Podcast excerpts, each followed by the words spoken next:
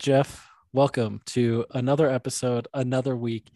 A fantastic feeling. I've just been riding Cloud Nine this entire week after what happened on Saturday night. And I don't know how long this podcast is going to go, this episode is going to go, because we could. We could do like a seven hour podcast talking about everything that's happened, transpired in the last seven days Yeah. Yeah. It's been related to BYU. It's been a big week. It has been I wasn't alive in 1984 and I was one in 1990 when Ty won the Heisman. But those are the only two weeks in my head that I can think of that would even be close to the same magnitude that this past week has been for BYU. And what's so crazy is the Cougars snap a 12 year losing streak to their most hated rival and that is absolutely the most secondary story of the week. Like that's Yeah. how big last week was. Yeah, and it's I think it's something that it wasn't it wasn't it was very symbolic, right? Like it was almost and we kind of talked about this in our post game fireside, right? Like it's is this a launch point and is this something that you can capitalize on and go off of it? And it didn't feel like it wasn't just ending the streak. It was celebrating the end of a legitimate 40 years in the wilderness of successful G5, whatever, non power football, being outside of the club, looking in, and then knowing we finally got what we have deserved for 35 years and that we have been close, right? Like it was, we were supposed to be in the Big 12 over Baylor. And then Ann Richards said, uh uh not on my watch. Otherwise, we're blocking the Texas schools.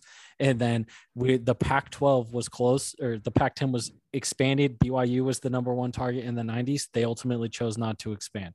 We, you know, Tom Holmoe and Bronco Mendenhall in 2010, 2011, it sounded, and there were a lot of people in the building that thought that we were going to the Big 12 with TCU and that was going to be a package deal. They end up going for West Virginia. Right. And then 2016, we are told we're number 11. There's a little debate over Cincinnati or Houston for number 12, but you are definitely number 11. And then because of Texas and Oklahoma, they eh, ultimately decided not to expand back in 2016. Like we have been so close for so long. And every time someone has looked into should we add BYU, the answer has always been yes, but then something just kept it from happening. And now we are there. On one hand, I'm like the biggest thing that I think to me that has come out that we haven't really discussed on this show or anywhere else is it is unequivocally known now that it was Texas and Oklahoma. Texas and Oklahoma did not want BYU. That's it. Everybody else was on board, but Texas and Oklahoma didn't want BYU. Because they're And- scared. I mean, it could be the six and one record. I don't know what it is. Maybe it's they just didn't want to share more of the pot. Who knows, right? It could have been But even then, in, number in of 2016, they wouldn't have had to share more of the pot because they had the they had the pro rata clause, and then they negotiated that and said, "Well, you can take that out, but just give us more money now anyway." right. They're like, So, "Pay us I- as if there were 12 of us, and just take and we'll stay at 10." That's what they agreed to. Right. So for whatever reason, they didn't want BYU, but now we know that we can safely hate those schools and it isn't just because they left the Big 12. Like I've seen some debate, right? Like I've seen people that are like, "Hey, no, I understand that the rest of the Big 12 hates hates the Longhorns, horns down on Texas. I understand why, you know, K-State would hate would hate Texas and Oklahoma. But without Texas and Oklahoma leaving to the SEC, BYU doesn't get in. So we should be thankful for Texas and Oklahoma. No, they're the reason that we have been in the wilderness for the last at least five years, potentially 10 years. I mean, for all we know, it was 2010, 2011 Texas and Oklahoma that said, hey, no, go get West Virginia, not BYU. We'll take TCU, fine, but go get West Virginia. For whatever reason, who knows why? It doesn't really matter at this point. But for whatever reason, they did not want BYU. So, Cougar fans, we can safely we could safely treat Texas and Oklahoma how we've always treated Michigan for the Bo Diddley Tech comments back in the 80s. Like we can just safely have this silent, subtle grudge towards those schools for now until the end of time. And we can feel good about it. And you know, and just because like you can hate them and still acknowledge that something good came out of their decision, right? Yeah. Like like Satan is still a jerk, but he kind of Mm. played himself by getting Adam and Eve to eat the apple, right? Like he thought he w- was so high and mighty and won something, but really he was part of the plan the whole time. Yeah. Well, So there's, you know, so sometimes, sometimes jerks can do good things or not good things, fortuitous things. You know, is a better way ha- have you looked at the agenda all the I way through? did, and that Is is, that what, where that's what planted that thought in the back of my mind. This is not the first time, folks, that we're going to talk about Satan. Or no, this is not the last time that we're going to talk about Satan in this show. It's going to happen.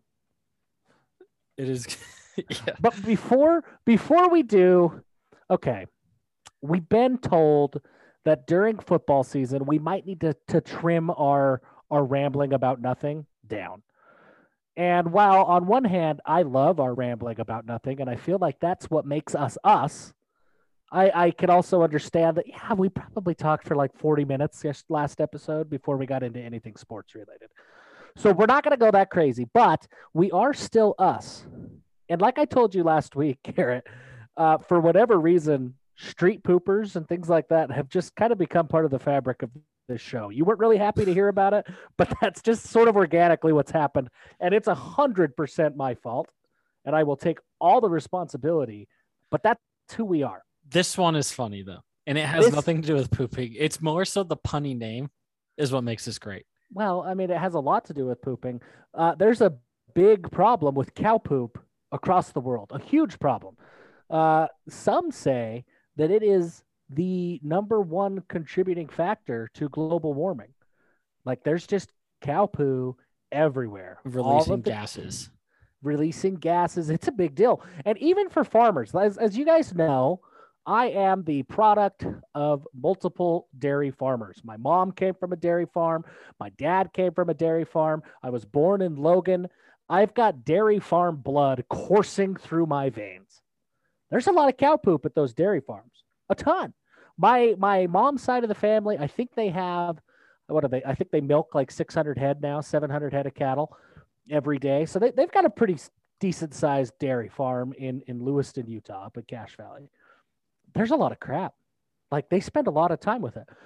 And these cows, as I spent time in the barn, these cows just poop everywhere. Like I don't know how many people have paid attention to cow poop, but they just they lift their tail up and it goes. It's like at a parade, a horse. They're just walking down the road and they could just be walking mid stride, poop. I was out watching the Onaqui Wild Horses a couple of weeks ago, and as they're stampeding, they would poop while they were stampeding. So it, it's wild. Like they could just go anywhere. According to science, now I don't know who, but scientists, cows can be potty trained easier than toddlers can. In this small little test group, 16 cows were tested, and 11 of them learned how to use the Mooloo. Yes, the Mooloo. What a name. I don't have any need for a Mooloo, but I think we should all have one because that's a great name. But 11 out of 16 cows were potty trained. Now, normally when I find these random articles, it's like obscure news sites from like some local county news in the middle of nowhere. This was a big enough story that the AP picked it up. This is a big deal. Cows can now be potty trained. And in light of the Utah State game coming up, this is why I feel like we could talk about this one today, Garrett, because as we all know, Utah State fans and dairy farms hand in hand. It is like They're lamb and synonymous. it is like lamb and tuna fish. Like it is a big deal. Those two are together forever. That's a big daddy joke. If you guys don't know that, you're looking at say- me like, I was like lamb and tuna just was like Yeah. I was No, like, oh, you said lamb, and I thought you was like you're gonna say oh like lamb and mint jelly. I was No, like that's an obscure reference, but those do go together. No, no, no, no, lamb and lamb and tuna fish. Big daddy, you're a little bit younger than me. Not much, but just I've young I enough. haven't seen that movie in so long. Yeah, just young enough. The Big Daddy wouldn't have been a part of like your early teenage years of you know you have a sleepover with your friends and you watch Big Daddy. Uh, but it's peanut butter and jelly, man. Aggie fans and cows. It's just part of who they are. Don't get mad, Aggie fans. I'm. I, I get it. I came from you. I was born like a mile away from whatever it's called now, Maverik Stadium. I I know exactly who you are and your dairy farmers. My uncle is one of the biggest Utah State fans that I know, and I think he's now I think he just got promoted or he's going to be promoted. It's like been announced but not formalized that he's the CEO of the Farmers Association of America. Like it's not just a stupid joke that Boney Fuller makes. Like farmers and Aggie fans, that's who they are. And so if the Aggie fans don't find a way to make the first major NIL deal at Utah State, somehow the Mooloo, if I don't see Aggie players sponsoring the Mooloo and shouting it out on their Instagram feeds about how, hey, why don't worry about, you know, stepping in cow pies anymore because the Mulu exists. If I don't see Cooper Legas say something like that on his Instagram, I'm going to be really disappointed in Utah State. This is the perfect opportunity for them to take advantage of NIL deals everywhere, like to, to, to blow it all out of the water, make a bunch of money for their players, help their fans learn about something that's happening apparently in New Zealand right now. It just feels important. It, I think the fact that it's the Mooloo, like it's just such a fitting name, and I like oh. how you segued this into into NLI because there is another announcement on top of the Built Bar, uh, the crypto exchange FTX has signed in a group through Ohana Ohana X. There's a lot of X's in there. Um, through Ohana Ohana X, which is the main agency that most BYU athletes are using to represent them. Um, Carl Sokia is a great dude. You and I've talked to him because obviously he handled our deal with Lorenzo Fauatea and Isaac Rex, and uh, we are working on deals with Mason Wake to get him a shirt up as well. And um, they, and so they signed a new one, and it's all this crypto agents, this crypto exchange is going to be giving five hundred dollars to every all to 110 players on the BYU football team which is awesome which because is cool. I, I mean, it's what so Built Bar is covering tuition.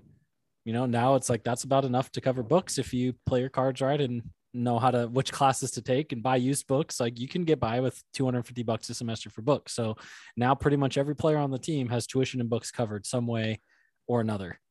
I did laugh.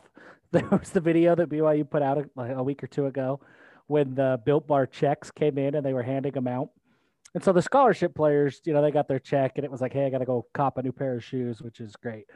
But I did see a handful of walk ons that they, they got their checks and like, oh, yeah, I got to go get those Jordans now. I mean, that's fine. Like, clearly they had money to pay for if, tuition before the built bar stuff. So it's just a reallocation of money. But it was a little bit humorous to me to be like, oh, scholarship money, Jordans, here I come. Yeah. It well, even if you, I mean, there's guys, right? Like, I know like they interviewed Talmadge Gunther, right, and brought it up. Um, that you know, and interviewed him because he's one of the first people. It's like he's married, so because he's married, he's automatically qualifying for a Pell Grant. And what do you know? BYU's tuition is right around the amount of money that the government will give you in a Pell Grant every year. Like that's kind of yeah. what they peg it to. Is like between your taxes and your tithing, if you're a married student, you're tuition 100% subsidized, right, at BYU. And so the and so yeah, a lot of them it's like you know even this is still all gravy on top, and it's awesome. Um, oh, I mean, this is another tangent, but why is there not some sort of like in all of this talk about student loan forgiveness? Why has there not been some proposal that is exactly what you just said? Like, why are state owned tuition or state owned universities, why is tuition not tied somehow to the full cost of a Pell Grant?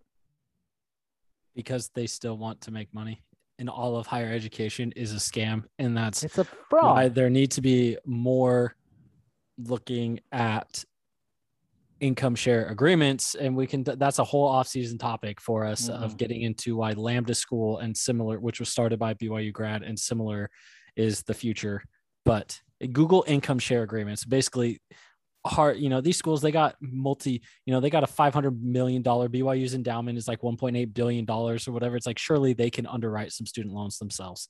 Um, but the, yeah, it's, it, it's really cool. And I don't think this is going to be the last NIL deal, right? Like, I don't know. And something I've thought about, and we kind of talked about this a couple weeks ago when the built bar was deal was announced that they're, you know, not being in a conference allowed possibly allowed that to happen. So I don't know what I wonder what's going to happen to that moving to the Big 12 and what the Big 12 has in place for eh, you know in terms of conference, you know, those types of NIL deals if that is something yeah. it's going to have to end or will be changed or the conference going to say hey you know I- what? Like there's bobbles you know is the league going to say hey everyone go out and try to find doing this. Like you should be trying to build like saying hey that's a good thing that they did that and don't you know don't be a quitter and get mad that someone else pulled off what you couldn't. Go out and try to find a business to do this for you.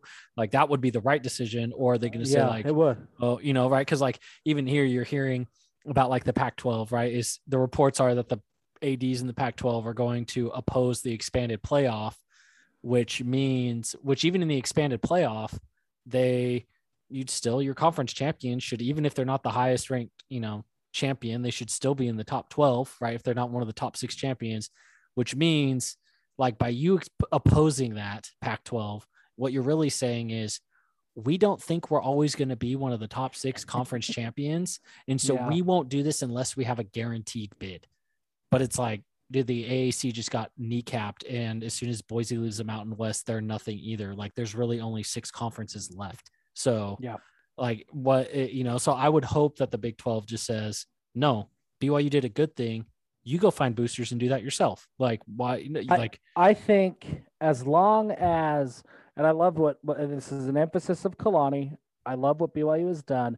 As long as they are getting money for the whole team, if they were just like trying to capitalize and, and you know the quarterback is the only one making money, Jaren Hall could go get his own deal.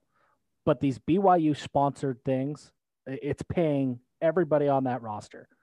I don't think that anybody's going to say no. I, I really don't. Now, I could see the NCAA putting some parameters in the next two years, but if I'm BYU, these guys just want to get paid. flirt in that gray paid. area as long as you can. Absolutely. And everybody wants to get paid.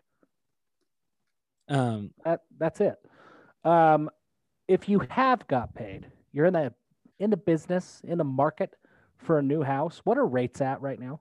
So basically, once you factor in the cost of, you know, and maybe not even buying a new house, you're just looking like now is a good time to do a cash out refi. Like if you have a bunch of equity pent up and you can refi into a 30 year mortgage, go get that money working for you somewhere else. Like your primary home is not an investment because unless you downsize or you move to somewhere that has a cheaper cost of living, you're never going to realize any equity gain. So get that money out of your house. You can go get it some, working somewhere else.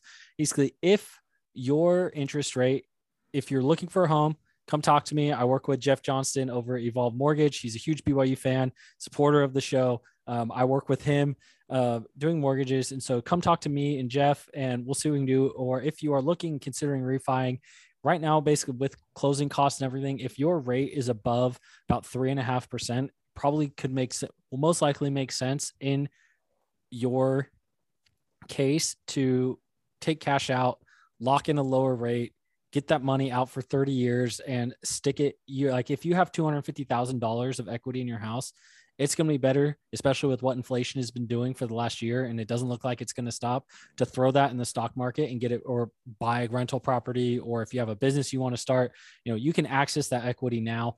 And or even just say if you don't want to do that, but you just want to save some money, you can just cut down on interest rates. So if you're basically if you're over about three and a half percent right now, it makes sense to at least get a quote. So reach out to me or Jeff with a G, and not to be confused. Well, we say that you. we say that kindly. Utah fans say Jeff with a G, and there's a negative connotation to it. But Jeff with a G, that's a professional Jeff. Yes, I, I'm here talking about the Mooloo. Jeff with a G is talking about real business. Jeff with a J works at a bank in Ogden. Yeah. Jeff with a G is a branch manager in Phoenix, right? Like it's you know there's a, there's just a different level of Yeah, sophistication absolutely. there. Absolutely. Yes, and so come talk come talk to me, and we'll just see what we can do. I mean, it doesn't cost you anything to at least kick the tires, or if you are younger and looking to buy your first house, we can, um, you know, we can help you with that too. You know, uh, what you just said about inflation. Did you see that the Fed, they're trying to not move rates now? So it's always been they don't want to move rates until 2022. The Fed is now trying to make us all believe that inflation is not real and it's going to be 2023 that they'll finally move rates. So get comfortable with inflation, folks. It's it's coming. it's even more so. Well, and it's been like five percent, you know, for the last couple months, and they're still trying to say it's nothing, right? Yeah, like they're trying. I, I, what is what did I read today that rent nationally is up like 14 fourteen percent, but they're trying to say, you know, we saved sixteen cents on our Fourth of July cookout. That was that had to be the most what's like obtuse thing that has come out of the White House. Anyway, we're we're we're going where we shouldn't go. Um, let's talk about the Utes for a minute. I I- I want to put a final bow on Utah because here's the thing: BYU beat Utah, and it's time to move on. That's one thing we've never been able to do as a collective fan base is move on from Utah. But right now, we have momentum on our side. BYU is going to a Power Five conference. They will be in that Power Five conference the next time they play Utah. The next time the Holy War happens, the Cougars will have a Big 12 patch on their jerseys. Like, let that sink in, folks. Like, that's what's going to happen. So, the independent era of the rivalry is dead. It's gone. It's over. BYU won the last battle. They lost a lot of battles before that, but they won this last battle. And now the only time we have to think about Utah is when we meet up on the basketball court, and nobody really cares. Like, with all due respect to our basketball fans, that's not the holy war. That's just BYU versus Utah. That's basketball. like the. I'm trying. What's another word for holy? That's like less than that. That's the I don't know, like it's that's the- like something battle. Like it's not a war. It's it's a battle. Yeah. So the the holy war, as we've known it for the last ten years, is done. So it's time to move on a little bit. BYU won. Utah, they suck. And I, I think they might suck. I was really high on Utah this year. I they brought everybody back. I I thought that they had a lot of talent. If they would have lost a lot of their seniors, guys like Nick Ford, Devin Lloyd, if they would have not have taken advantage of the COVID year and come back, these are guys that are drafted last year for sure. And I thought all of those guys coming back, Charlie Brewer doesn't have to be good. He just has to be serviceable. And if they can do that, then this is a team that can make some damage. That's that was my thought process. After watching them play against Weber, I gave them the benefit of the doubt because Whit always sucks against FCS teams. He just they never look good. They always win, but they never look great. Yeah, I gave them the benefit of the doubt. Yeah, gave them the benefit of the doubt. But after seeing them play against BYU, it's one of two things. Either one, they were so disinterested in that game, which is just so anti Kyle Whittingham. Like they Right. they love that game way more than anybody at, on the hill wants to admit. So it can't be that option. So it has to be number two. They must just kind of suck. And we're going to see against San Diego State, which warms the cockles of my heart, that it is San Diego State who is somehow going to be the uh, barometer for whether Utah is a good team or not. Uh, that makes me just super happy. Uh, we'll find out how good Utah is. And so I want to put a bow on Utah on this round of the rivalry war, but there is a couple of things we have to talk about first. One, uh, this was on Cougar Board this morning, this morning, this afternoon, I don't know, sometime. And uh, the Utah Fans Podcast, which I don't know what it is. I've It's never heard guy- of this. Never heard of it. Some guy in a backwards hat, and not like a not like a, a modern day backwards hat. Like I, I'm watching King of Queens right now with my wife, and we're Such a- talking the like, most underrated sitcom of all time. it is. Well, and watching it back now, I know why it's not syndicated as much as other shows. There's a lot of jokes that wouldn't fly in today's political climate. And that's A why it's the most underrated. I will have to send you the funny. I'll put. I'll post it on the Discord. The funniest sitcom clip that I laugh all time is when there's a scene where Arthur and Deacon go out to dinner together, and it is hilarious. And I will have to post that. But go on. Sorry. uh, and so this podcast, the guys who were on it, the, there- there's two guys and a girl, and I'm sure they're fine people, but one of them is wearing a backwards hat, a la Doug Heffernan. So we're talking like 2002, like Tiger Woods Nike hat, backwards. Like, uh, It's not looking good. it. It's No, it's not it's not, it. like a it's not a you know flat brim trucker hat. That's in no, style. no, it's it's it's something else. They they also apparently have this gimmick in their show. It's a YouTube show. They simulcast it on YouTube where and I, I, I watched it two or three times trying to figure out how this like plays into the show. But they have a statue of I believe what is a penis. And It whenever looked- yes, it was like a golden yeah, phallic something And- or other. and when they erected that that was their joke is it was like if you were being a dick they erected a penis statue for you and it was supposed to be all you know punny but i you know and i'm, I'm fine with the dirty joke like i don't have any issues but that wasn't funny it wasn't a funny dirty joke but anyway they they went on to say that Kalani Sitake looked like a moron on the sidelines. A moron. That was the word they used on multiple occasions, like four or five times, because he was jumping around and celebrating with his team once the game was locked up. And they said, you know, act like you've been there before. Okay, well, first of all, Kalani hadn't been there before. He's never beaten his mentor. He did. So that's one thing. Two, I don't give one shit what anybody from Utah has to say about Kalani Sitake. Not one. This is a man who is doing it his way. And that is what makes a coach a good coach. If if Kalani wanted to just act like some hard ass, like you know, if he wanted to just be Nick Saban, it nobody would buy it. His team wouldn't listen. His team wouldn't subscribe. Like anytime he did it, it would be so clearly fake that they couldn't do it. Right. And, and so he has to be Kalani. And Kalani isn't the guy who's just going to be stoic on the sideline. That's not who he is. and that's not what we want like we had we had bronco for 11 years 12 years i don't remember how many exact number of years it was and like fans are excited right like people i don't know a lot of people that said that we they knew they were going to win when there was that video of kalani running up into the student section going Yeah. into the stadium and like seeing how excited he was like that is what byu fans want and that is what we love and even on um I don't know if you watched the Kalani Sitake show last night. He was like, I he said, you know, he was a fan first. He grew up going to BYU games. He was happy that like BYU was his dream school. He got to play at BYU. Now he gets to be the head coach at BYU. BYU. He is living his dream. And he was like, I hope you're okay with me being a fan first. And Yeah. I think that's awesome. And we need more of that because sometimes like sometimes coaches are too stuffy, right? Like you have guys like sometimes like the raw raw guys in college football, like the PJ Flecks, right? Like PJ Fleck was all oh row the boat in Western Michigan.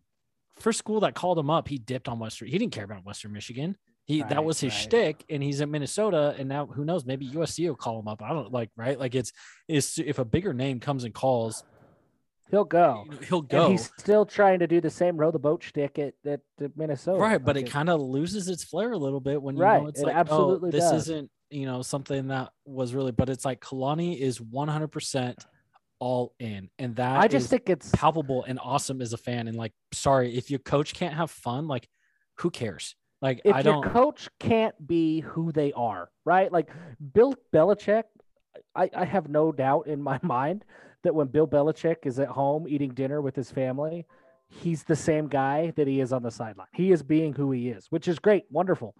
Pete Carroll is the only guy who has made USC worth anything over the course of the last 30 years.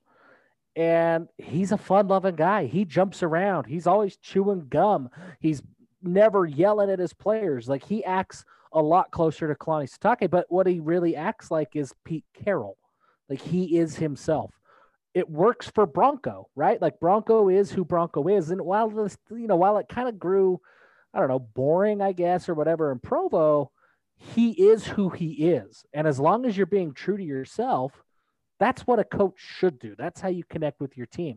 Right. Kyle Whittingham is who he is. Like, yes, he's not jumping around on the sidelines and having fun. He also doesn't have fun when he goes home and, you know, goes to movies with his family.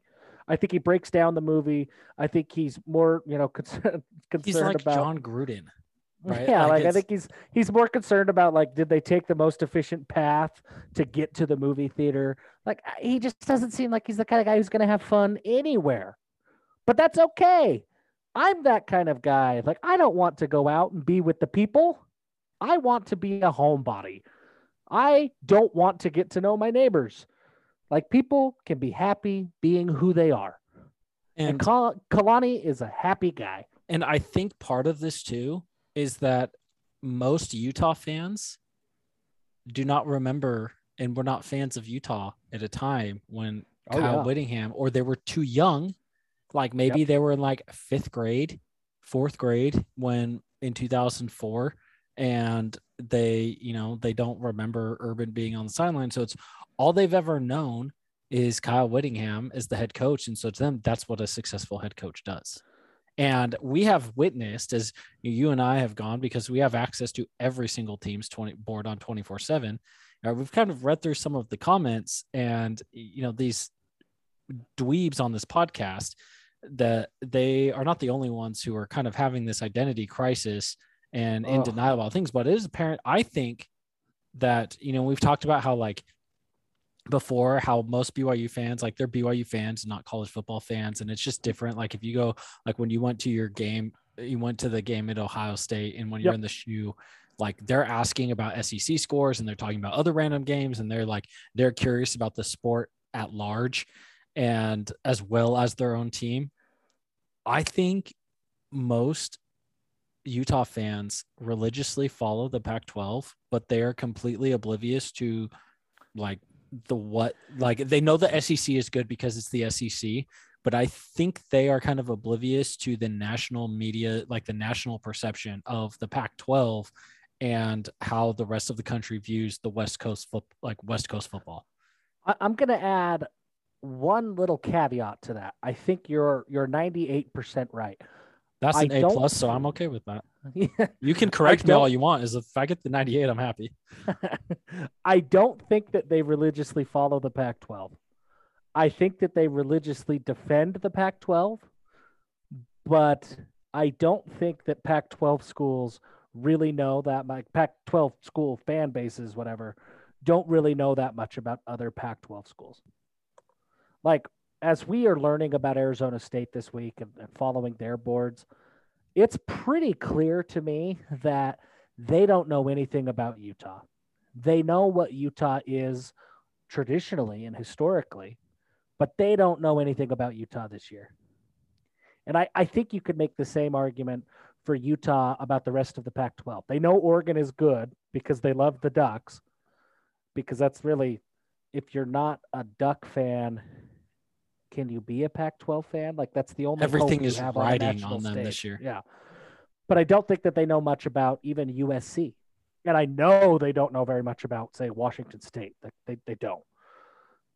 Um, but yeah, you're right about this identity crisis, man. Like it's it's bad. I mean, think about it. A lot of these fans that really jumped on shit or jumped on the ship in 2008, they've never lived in a world where you're not talking about Utah. You're talking about BYU. It's really interesting. And here's my question that I have for you as we put a bow on Utah. Um, let's say they lose to San Diego State this week. I don't think they will, but who knows? I hope they don't because that kind of, I don't know. Maybe I hope they do. I don't know what I hope for. I don't think it doesn't. We are already in the rankings and the perception yeah. built off of that. We have the benefit of last year where it was like, we keep You're winning. Right and then it's like, oh, last year wasn't the fluke. Kalani Sitake has something good. And honestly, now there is the oh, there are even though we are not in the Big Twelve, there are still the yeah, you're right. It's there's a little bit of a you know a nudge of like oh, like the perception is different than yeah, it was going you know 2014, 2015, 2016, right? Yep. And so I don't. Um, I think you're right. If Utah keeps losing, right. it will not matter as long as yeah, we take care of business. Right. No one's going to look and be like, oh, well, that you voting against Utah didn't really mean anything. Like, no, no one's going to say that. So let's go one in 11 Utes. I'm here for it. so let's say they lose to San Diego State this week. Rice Eccles Stadium holds 45,807 people, according to the Google machine. How many people are at their next game against Washington State if Utah is one and two going into that game. Keep in mind before you answer, up until now, up until this year, Utah has not lost an out a non-conference game in like six years. and they always play their three non-conference games first three weeks of the season. It's been a long time since they have not been three and zero going into their first conference games. So if they go in and it is one and two, how many of their 45,807 seats actually have butts in them uh, in two weeks? Uh, I don't know because even did they? I don't. Did they limit attendance last year? Because even or the year before was it 2019? There was a couple games I remember like Jody Genessy like posting pictures and when he was there covering them, and it was like there's only 10,000 people here. It looked like the Yeah, Salt I Lake. mean- it looked like the Salt Lake Stallions were playing. I I don't. I would be willing to bet that there's more than 10,000 empty seats. I would say 35,000 would be my guess. Would And be for lose- attendance. Yeah. Well, Uh, because is it, was that forty five thousand? Is that forty five thousand? Is that including the new addition, or is that to go? I, I don't know. That's a good question. I don't Because. I think what they added another five thousand. Oh, you're right. Okay. So it will be increased from, I got to read all the words. It will be increased from 45,807 to 51,444. I still stick with 35,000. And why do I think that? Because that is consistent with the rest of the Pac 12. Yep. Did you see the picture of the USC game? Yeah, that was bad. There were maybe five thousand people in the Coliseum. Yeah, that was bad. Uh, I legitimately saw UCLA their first week, and I thought that they must still have COVID restrictions Yeah, like because there was nobody there. there. So I know you're not a big rugby guy, but like you know, I follow Major League Rugby, and there's a team in LA, and they also play at the Coliseum. This was their very first season ever. They were getting more fans that two games than USC was, which should never, ever, ever happen. ever uh, well this is a this is something that we it's not on our agenda. I had a discussion earlier this week. There's a lot of assumptions. Clay helton's gone at usc that usc is still a top five job. I don't i think don't so. know i don't think so. And I think why the uphill battle combined with the booster pressure and the expectation to be a top 10 team every year, it's like the Texas job, right? I don't think Texas is it right. It, Texas has not been back. They've struggled for a decade. It's going to be a multi year rebuilding process with boosters that will not give you multiple years. but the one thing that texas has and will always have is crazy fan support usc doesn't get that No, LA fans are and, and, and now USC USC with Reggie Bush, Matt Leinart, you know, during the, the heyday, they were the football show in LA. But now there's two NFL teams in LA. Like there's more than one way to get your football And fix that in Los SoFi Angeles now. Stadium is really, really nice. Yeah. And I would like the Coliseum could kind of use a facelift. I kind of wonder if the USC job and, and and they don't pay quite like what people think they do. Like they talk a big game, but there's a reason that Clay Helton has been on the hot seat for like three years. They didn't want to pay his buyout. Oh, that's because they had multiple other lawsuits going on. All kinds of things happening. But if that were at Texas, you can bet that there would have been some It's booster true. who ponied up the money to get rid of him. Texas would prioritize buying out Tom Herman's contract over paying out settlements of Yeah. like the team doctor sexually assaulting every female athlete, which is what Uh, yeah. USC was dealing with, right? Like, right right and and so like all of that is to say i wonder if usc is even a top five job. I kind of wonder if it's a top 10 job. It's a top 10 job in terms of talent no doubt but i don't know that it's a top 10 job in terms of can you succeed there as a coach anymore? And if that's the case man pac 12 i don't want to be the pac 12 going forward. I just don't. I I talked we talked about this. I kind of was semi facetious about it, but after seeing that picture of the USC game and how little lightly attended it was, I honestly think there's a timeline where Arizona and Arizona State come to the Big 12 and say, uh, "Hey, y'all want any more Mountain Time Zone inventory?" I agree. I completely agree. So let's put a bow on Utah and let's do it as a collective fan base, not just this show. It's time to move on from Utah. Let's continue forward with our crusade uh, towards a Pac 12 South championship this week with Arizona State. Uh, Jayden Daniels. What is your opinion on Jayden Daniels? I have a pretty high opinion of Jayden Daniels. There are a lot of people who have a low opinion of Jayden Daniels. What is Garrett's opinion of Jayden Daniels? Jayden Daniels is hit or miss. Jayden Daniels was the perception of Jayden Daniels is built on his freshman season when he threw started game one as a true freshman. He was a high recruit, started game one as a true freshman, threw for 2,900 yards, 17 touchdowns against two interceptions, and ran for 350 more yards and a couple scores. Right. You saw that as a true freshman and thought, hot damn, this kid is going to be incredible.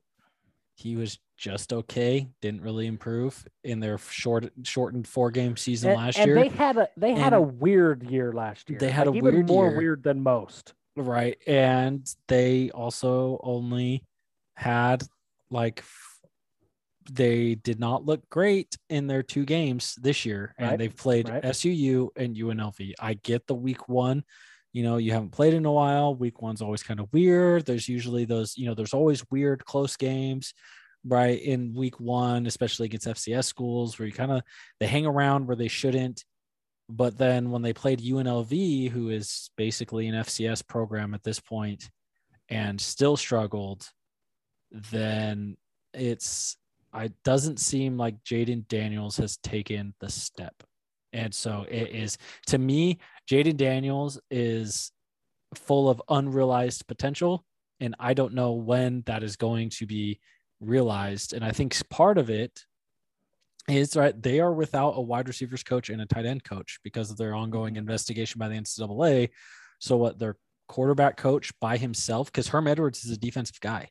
So they have their quarterback coach and their running backs coach. And the running backs coach was actually, you know, he was Gunner Romney's and Jacob Conover's coach at Chandler High School and is now coaching at ASU. Um, but Does Zach Hill coach the quarterbacks there? um, Or do I, they? Because he's their offensive coordinator. I think let me see coaching I, staff. I, I should know Um, that. but I don't. the and so you're right like you have what you have to do, defense coordinator yep he coaches um he coaches the zach hill is the offensive coordinator and quarterbacks coach so he Zach is, Hill, for those of you who aren't just familiar with Zach Hill, he's from Boise State. Uh, I think he went to Arizona State last year. Was maybe his first Yes. year, maybe 2019. Um, but so he he was Boise, you know, when BYU was playing Boise. Like he's familiar with BYU.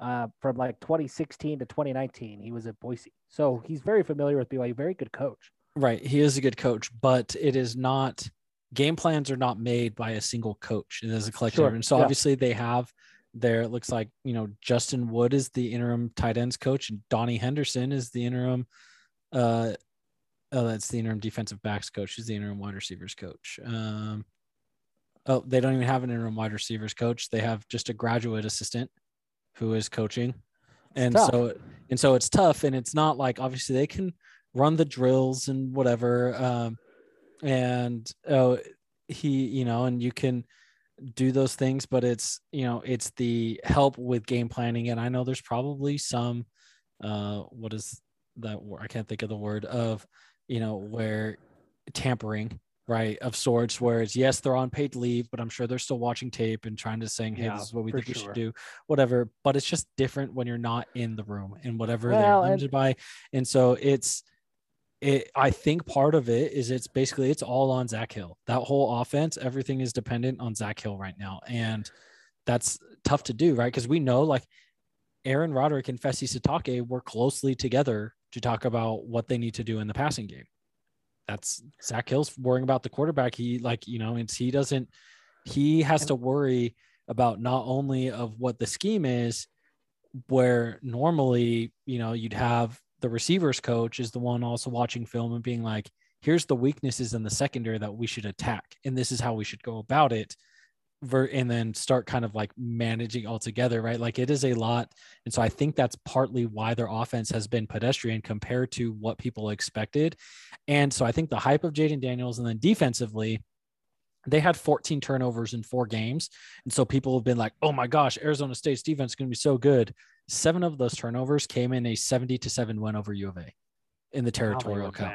And so It's like, so you had seven turnovers in three games. That's like, you know, that's pretty fine. good. It's That's good, but it's not. Yeah. But also, it's like, okay, you have, you know, there's lots of games where it's like, oh, quarterback threw three picks and there was a fumble. And you're like, okay, and then we had one turnover in one game and two turnovers in another game. Like, you know, that's that's not it goes from being otherworldly to oh, they kind of there was a lot of mistake made foot there was a lot of mistakes made in a very shortened, weird football season, right? Like that's not anything predictive of or indicative of what Arizona State's defense is going to be in 2021. I think that's all fair. I think that's perfectly reasonable. Here is why I think I'm higher on Jayden Daniels than the average BYU fan. Um, I don't put any weight into his 2020 stats, good or bad. It means nothing to me because he they're they're they had one of the weirder 2020s in a weird 2020, right? Like they had a game, and I can't remember their schedule, but they got canceled because of COVID. I think like two or three weeks in a row. Then they had another game. Like they had a weird. They almost had two two game seasons last year. Like they had right. a funny setup, and, and so I put zero weight into last year, and then they have a crazy off season this year with coaches and scandals and all that stuff. Now, all of this is to say that there are plenty of reasons that Arizona State as a team might be bad. There's plenty of distractions, plenty of mess. But Jayden Daniels, as far as Jayden Daniels, the quarterback, uh, all that you can really rely on when evaluating him is his freshman season. Because that's, that's, all true. that's really there. And when I watch his freshman season, I watch a guy and he could run for 125 yards in a game. And he also threw for 400 yards in a game against Oregon and when I when I see that, I have glimpses of Taysom Hill. He's a different player than Taysom Hill. He's not as big. He's not as physical. I don't think he's even as fast. But when Taysom Hill, not 2013 Taysom Hill, when it looked like he was trying to, like all of his fingers were thumbs when he would throw the ball, but 2014, 2015 for the one game, 2016 when he didn't run as much, that later version of Taysom Hill that could throw the ball you had to kind of pick your poison, right? Are you going to let Taysom beat you with his legs, or are you going to make him put it in the air and beat you that way? Well, either way, he proved that he could do over time. He did. And, and when I see Jayden Daniels, I see a similar mindset. And the thing that scares me the most about Jayden Daniels is he has that mindset and he is one of the most unselfish big time players that I've ever seen. There are games where he's totally content and he threw the ball like 13 times. Like he's not a guy who's going to go force action. He he doesn't have to have the big play.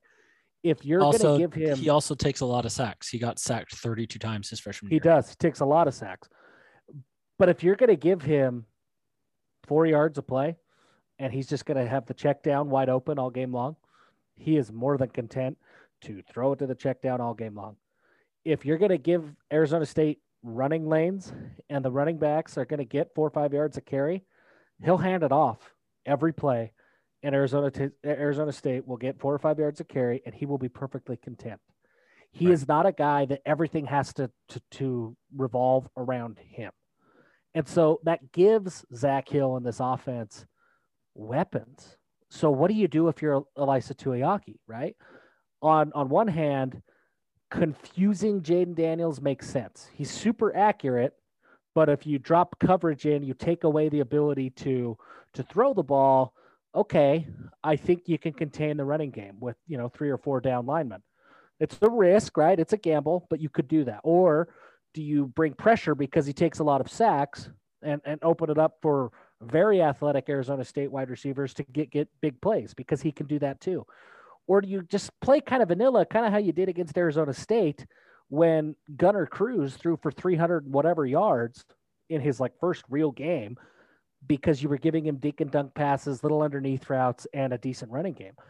And eventually, and, and you know, the field is going to compress and you can't right. forever. And, and Jayden Daniels, he can and will and has proven that he's willing to do any of those. Like there, that, there are games that like uh, Uh, Taysom Hill maybe is the, not a great example, but even you know games like Zach Wilson, especially 2019 against like Washington, they tried to take away the running game and they made Zach throw it. And when he had to throw it, there were some struggles in 2019. He he threw some interceptions. He he made some bad reads. There were some problems, right? Like most quarterbacks can't change to just drastically different mindsets. But I think Right. Jayden Daniels can. And, And that I, scares me. I think that Jayden Daniels is the best quarterback on the schedule that BYU will face this year.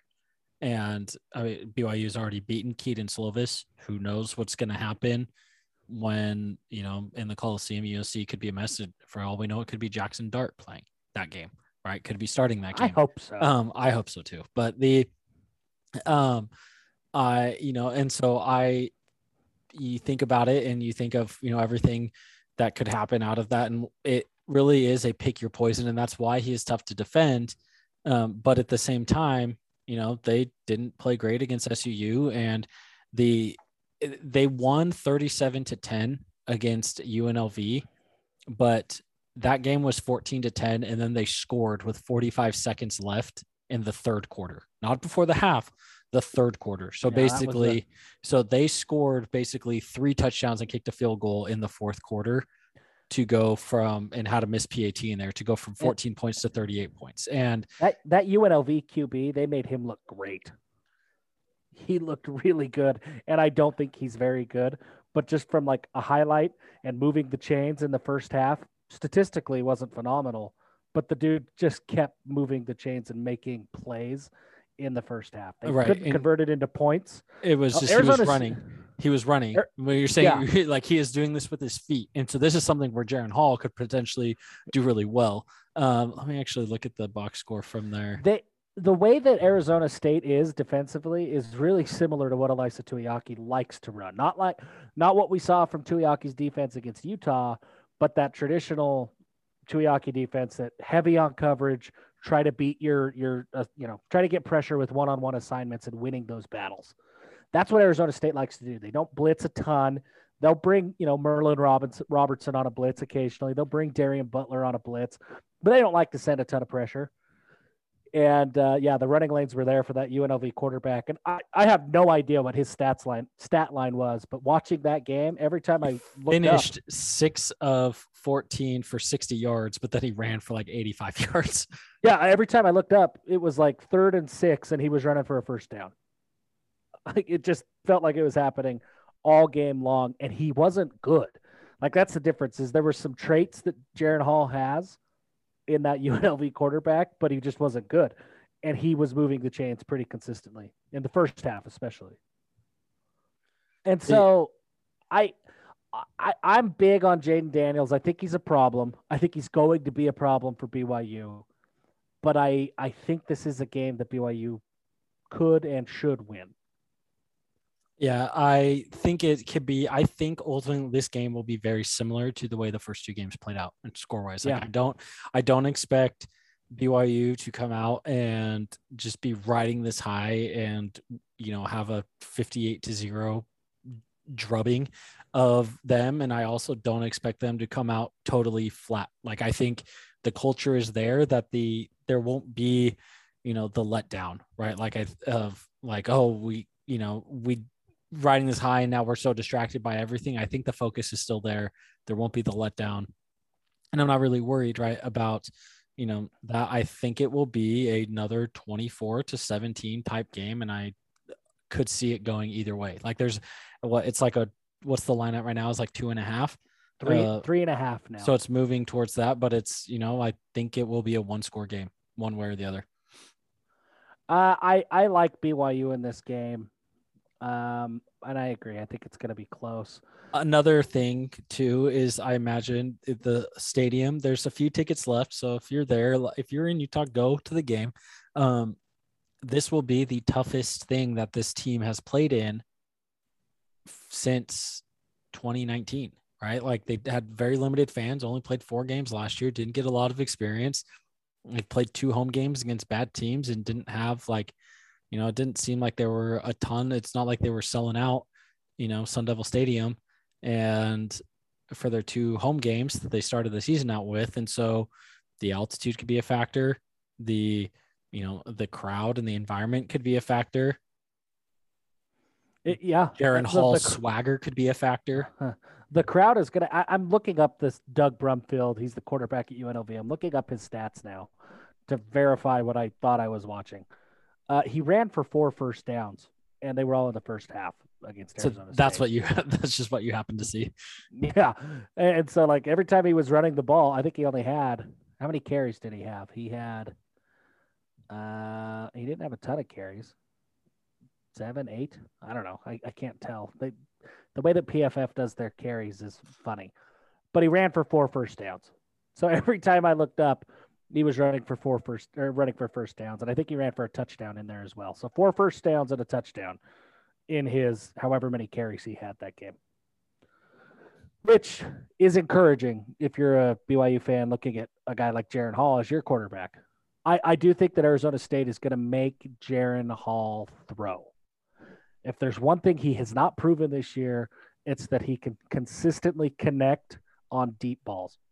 The deep balls that he's had, with the exception of the touchdown pass to Pau in the first game. He also, I think Puka Nacua, if there there was that mystery jersey grab that Utah got away with, was- and I think. Puka would have housed that too.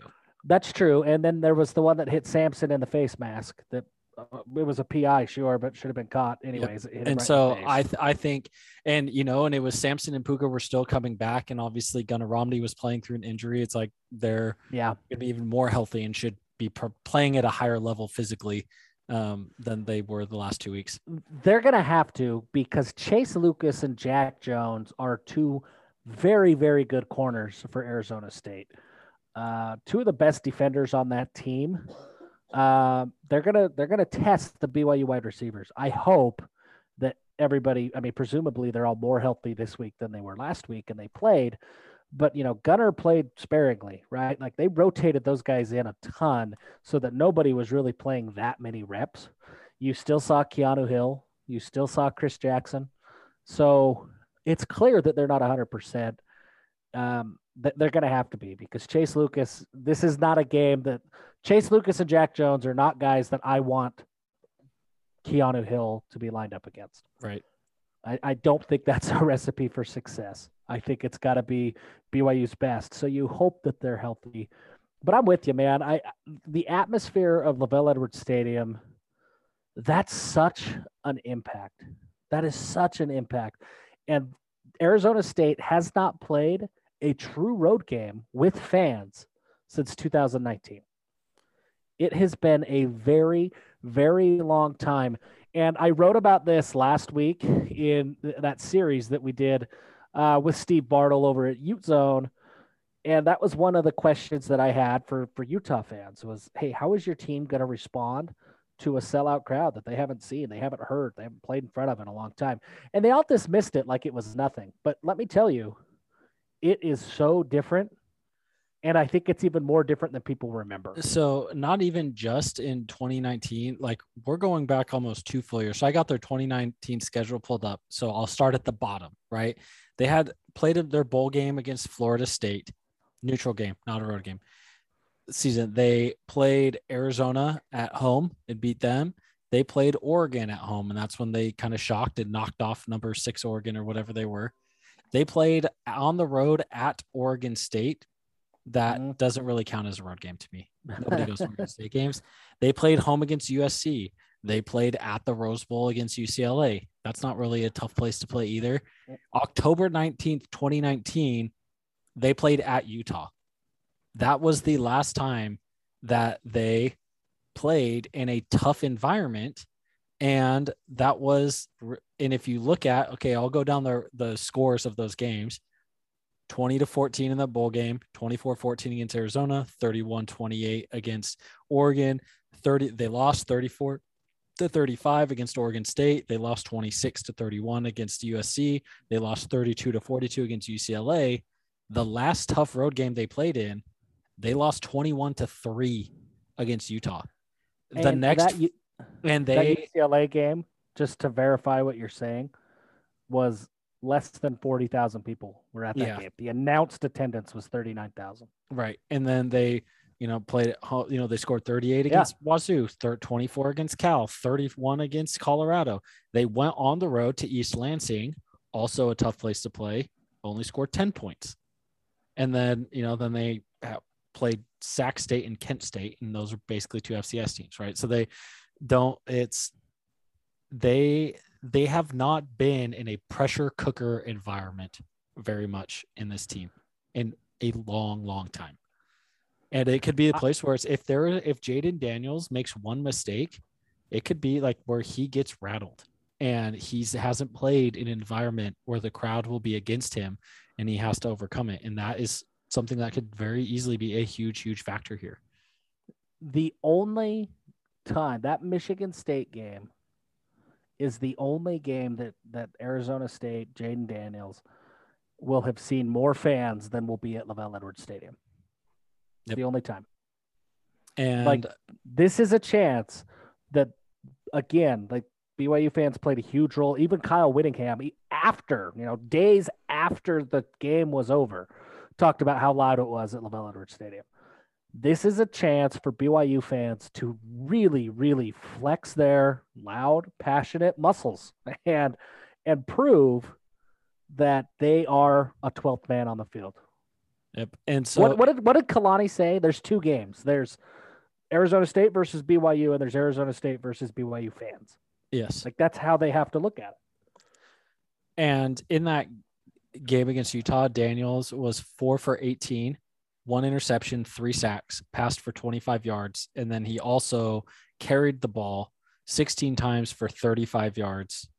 Oh, but then took out the sack. So he netted eight yards on 16 carries. And and that was when he had an NFL running back and Eno Benjamin by his side. Yep.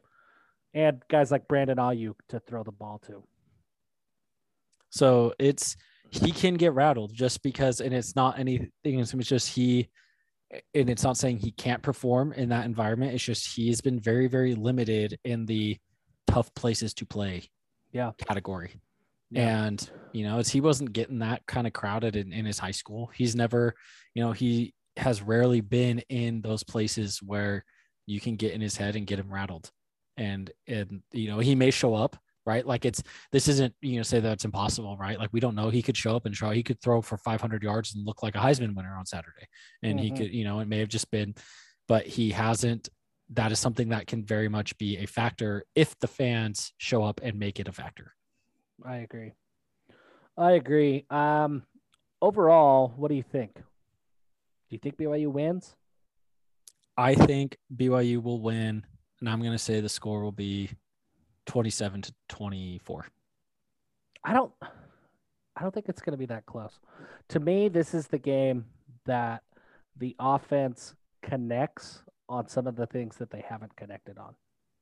I love the Arizona State defense. It, it, it's it's the more athletic version of what Ilaisa Tuiaki wants to run, and, and so I, I schematically I think I, I love it. Uh, I think Jaren Hall can get loose. I think Tyler Allgeier has a big game. I, I love the matchup of BYU. Will we see Hinckley Ropati? I just I want to see his legs, right? Like I just want to say, uh, do they look as big in TV as they did in those like promo pictures? I, where I was I like, think it, at some point they have to. Uh, Allgeier and Lopini are, are taking a beating. You've got to get a third guy in to just take five carries. You know, take five hits away from Allgeier. Like that, that's got to happen at some point. I don't know if it happens this week. I am very confident you see him against USF. Yeah. Um, I think that this is the this is the game that Puka pulls down that deep ball. This is the game that Tyler Allgeier breaks that last tackle. This is the game that Jaren Hall doesn't step out of bounds on his way to the end zone. This is the game that all of those things get put together. And in my again, I'm a big Jayden Daniels fan. I'm a bigger LaVell Edwards Stadium fan. That's a really tough place to play when it's rocking, like I think it will be on Saturday. I I like BYU like 34 to 20. I can get behind that. I, I could. I, am willing. I am willing to get my hopes up and get behind that. I I think that's what happens. Um, and here's something to remember in honor of Arizona State. Herm Edwards, if you have not seen his introductory press conference at uh, Arizona State, he asks a reporter, you know, where, where he's from. And he's, oh, I'm so and so from Devil's Digest. And Herm said, Well, Devil Digest, huh? Well, you gotta watch out for them devils. I'm Catholic. Watch out for them devils. Like, totally oblivious to the fact that the mascot of the team that he is coaching is the Sun Devils. It, It- was very, very strange to me. that, I've totally forgot about that. But going back to what we are saying about PJ Fleck, that kind of reminds me of his spiel that he did about Minnesota. So I don't know what it is, but Minnesota has some chant thing. It's like Ski-U-Mah or whatever Yeah, that yeah. they do. And he was trying to be like, Minnesota is my dream job. I've always thought it'd be a great place to be and, you know, coach here in the Big Ten for the maroon and gold, blah, blah, blah. And then I don't remember how he said it, but he like butchered it. And it was another, you're so excited to be here, but you didn't even take the time to look that up, huh? Yeah, like there was there were some similarities there, but in in in light of that introductory press conference when um, Herm started talking about the Devils and how we need to watch out to the for the Devils, I once had a seminary teacher who every day, as we were walking out of class, and the lesson itself, like if we wanted to get into you know that side of things, was a really good one, but he told us all, I or Satan hates you, he hates you.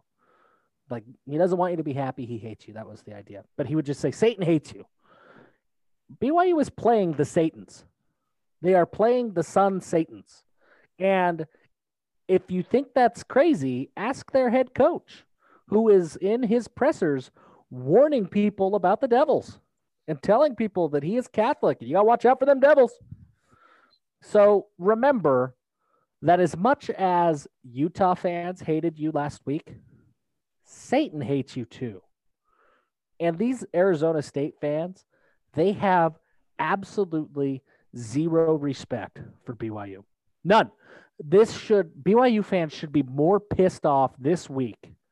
I hope it's louder this week because Arizona State is somehow a road favorite. They are ranked higher than BYU. And if you just scroll through, pick a fan board, pick a message board, pick whatever you want to see, Arizona State fans, uh, we've you've seen it on the twenty four seven board. They are openly mocking the fact that Jaren Hall is not very good. They are, they think that this is a a runaway win for them. I saw one comment that I hope I hope that the t I hope we know like I hope their team feels the same way. So when we show up and punch them in the mouth, it's a big wake up call for them. I saw one thing that said as long as we Arizona State are playing at eighty percent effort, we'll win by two scores. Like this fan base has less respect for BYU than Utah does. And people should be pissed off about that. LES should be absolutely crazy. And it's a whiteout. This is the best jersey combination that BYU has. It's the royal whiteout. Right? Like it's the Yeah. Yep. it's the ice that we wore against Navy whiteout. Yeah. The Utah State ice. Yes. And I am I I haven't looked through this message, but I'm gonna go through them now. And that's infuriating.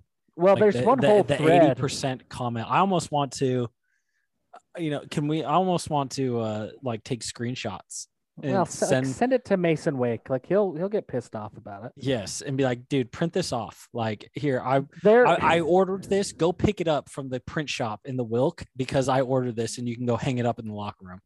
there is a thread that it is a I think an Arizona State fan that gets on and says, "Hey, Jaren Hall is going to be the most athletic quarterback that Arizona State has faced under Herm Edwards." And that's a big statement. They played Justin Herbert, who not only has he got a cannon for an arm, he ran a four six at the combine. Like Justin Herbert's a pretty crazy athlete. I mean, he's a good athlete, but he ain't cooking the way Jaren Hall was cooking down that sideline. No, no, but I mean, And like Tyler Huntley could move a little bit, but he didn't like he the dual th- the threat of Jaren's feet. They have not played anybody like that. And so, I mean, regardless of whether it's an accurate statement or not, it was very much received as a stupid statement. And I, this guy who seemed like a well-intentioned Arizona State fan, that's just like, "Hey, this kid's good," is being lambasted and just openly mocked. And they have a thread; it has been the number one thread on their message board for the last few days. Uh, it's just mocking Jaren Hall the whole time. Like this is a game the BYU fans should be pissed. BYU should be pissed. They should be fired up. This is not Arizona. This is not Arizona. Like there's no respect. Arizona State has not played BYU in 20 years, 13 years, however many years, 23 years. Like it's been a long time. Like there's nothing there. This isn't Arizona that BYU plays them every two or three years and they know who you are. Arizona State has no respect.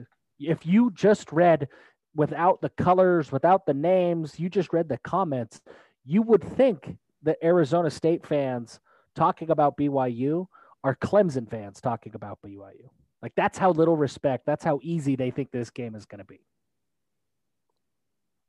Now I am revising, knowing this, and I'm going to go find these and we will share these with certain we, people. We will blow them way out of proportion for sure. And we will find the very worst ones and get those in the locker room. And it's the new hashtag this week is going to be hashtag FTSD. And then we will I, I'm on board with your 38 to 21 or 38 yeah, to 20, I, whatever. I, I think this is the game it gets put together because as much I mean, I don't know. There could be an emotional letdown. I wrote about that today. I I honestly I I don't think so. I think there is more likelihood of an emotional letdown against USF. USF could be a, it could be a trap game. It could be. Uh, it could be, especially. I mean, they play Utah State the week after that. It could be.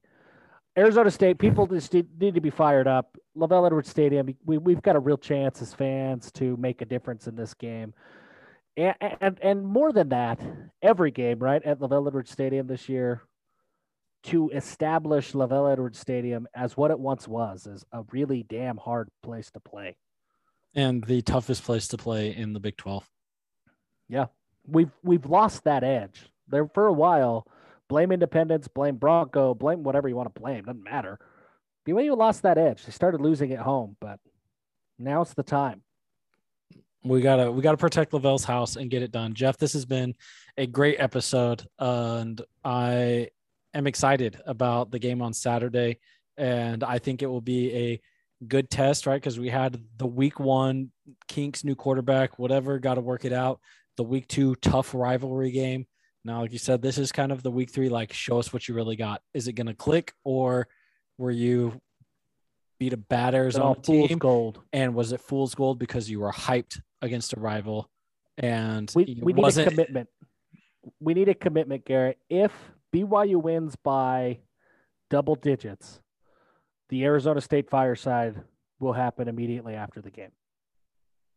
Yes. That's like midnight. That's going to suck. Yep. We will but if it's that. a double digit win, that's what happens. If it's a double digit win, we will do the post game fireside after the win because I think everybody will be hyped. Because and I I looked through this week, so I looked through SP Plus, looked at it, and it's you know if if we win on Saturday, the floor for the season becomes 10 and 3. Because you're looking at a most likely, you know, 10, 9 and 3 is the most likely record in the regular season. And we're probably going to win the bowl game because we're scheduled to go to the Independence Bowl in uh, Shreveport or whatever it is. And so, you know, and you're looking at you got three wins down. You can can say, okay, we should beat USF, should beat Utah State, should beat Idaho State, should beat Georgia Southern. That puts you at seven. Now, the other five games of Wazoo, who has looked horrible, Baylor, who has not looked that great, USC, who is a dumpster fire off the field, who knows what we're going to get that last week of the season, Boise State, who's been up and down. Their Boise State's going to be Boise, and Virginia uh, could be the best game left and Virginia schedule. could be the best game left on the schedule. So to get to 10 wins, you take care of it. If you beat Arizona State, you take care of business win two out of those five and win your bowl game, you're sitting at double digit back to back top 25 finishes. So this is this is a big game. And if if they win by more than uh, if they win by more than 10, we will do the post game fireside at 12 a.m. in the morning, whatever it is. Hey, you just got a shout out for Max Hall today, for what it's worth. Oh, thank you. Oh, we oh also if you are listening to this, um, we do have hopefully our schedules end up lining up but you i did send you the invite i'm not sure if you saw mm-hmm. that um, yep. we will be doing a uh, subscriber only bonus episode uh, talking to Max Hall yesterday, uh, tomorrow on the Thursday morning.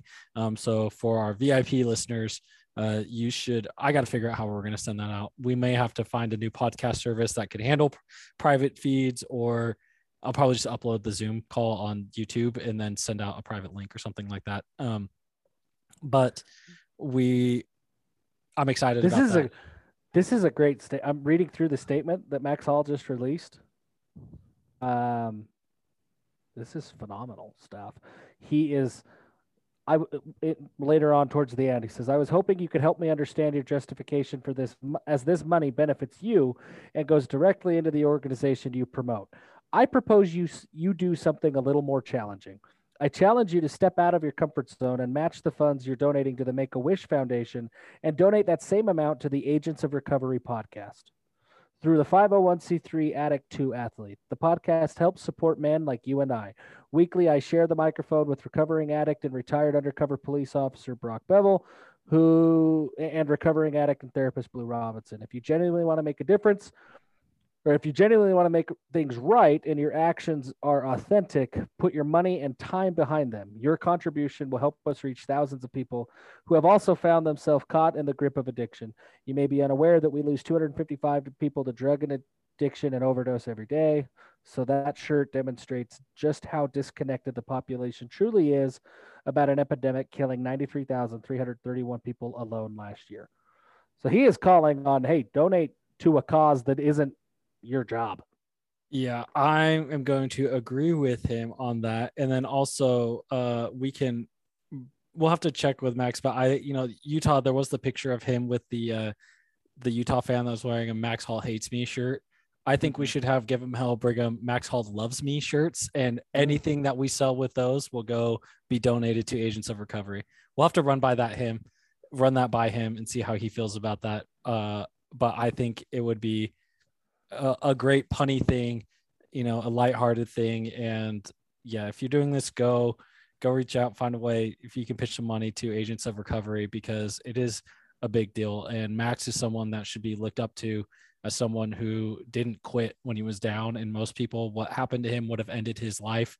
And now he is, you know, it's we talked about like he did a fireside a few months ago, right? And we talked about it, like he's back good. He's made things right with his family, with his kids. He's helping other people recover.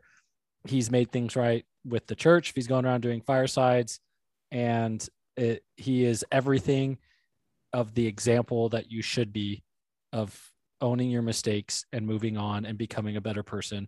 And he will be the first person to tell you that what he did was wrong, right? And so, good on Max. And uh, I'm, you know, I'm excited to get this uh, get this bonus episode up tomorrow as that will actually be our first VIP podcast episode. So yeah, that'll be great. So Jeff, it has been a great episode. I will talk to you again tomorrow. And until then, give them hell. Give them hell.